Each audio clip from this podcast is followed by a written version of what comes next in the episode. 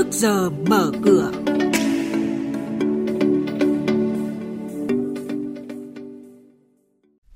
Thưa quý vị thính giả, trong chuyên mục này sáng nay chúng tôi sẽ chuyển đến các thông tin đáng chú ý như sau. Ngân hàng nhà nước thông báo hạ trần lãi suất cho vay và tiền gửi. Công ty cổ phần địa ốc Sài Gòn Thương Tín triển khai thực hiện phương án phát hành cổ phiếu trả cổ tức cho cổ đông và diễn biến thị trường chứng khoán sẽ có trong chuyên mục này sáng nay.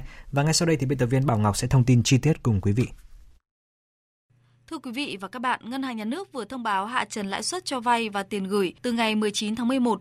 Cụ thể, lãi suất tối đa áp dụng đối với tiền gửi có kỳ hạn từ 1 tháng đến dưới 6 tháng, giảm từ 5,5% xuống 5% một năm.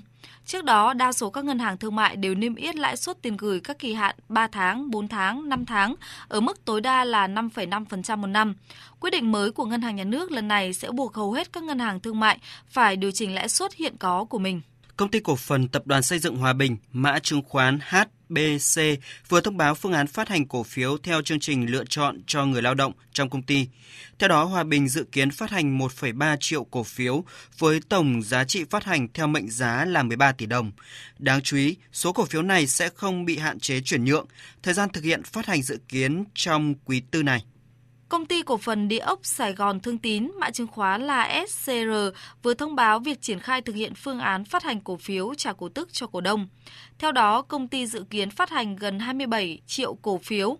Theo tỷ lệ phát hành 8%, tương ứng cổ đông sở hữu 100 cổ phiếu được nhận về 8 cổ phiếu mới.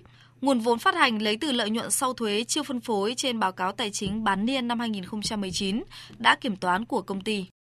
Ngày 16 tháng 12 tới đây, công ty cổ phần xây dựng địa ốc cao su mã chứng khoán là RCD sẽ tạm ứng cổ tức bằng tiền đợt 1 năm 2019 với tỷ lệ 50%, tương ứng cổ đông sở hữu một cổ phiếu được nhận 5.000 đồng. Như vậy, với khối lượng chứng khoán đang lưu hành là 4,85 triệu cổ phiếu, xây dựng địa ốc cao su sẽ chi trả hơn 24 tỷ đồng để trả cổ tức cho cổ đông hiện hữu. Ngày giao dịch không hưởng quyền là ngày 13 tháng 12 và thời gian thanh toán cổ tức dự kiến là ngày 25 tháng 12 năm nay.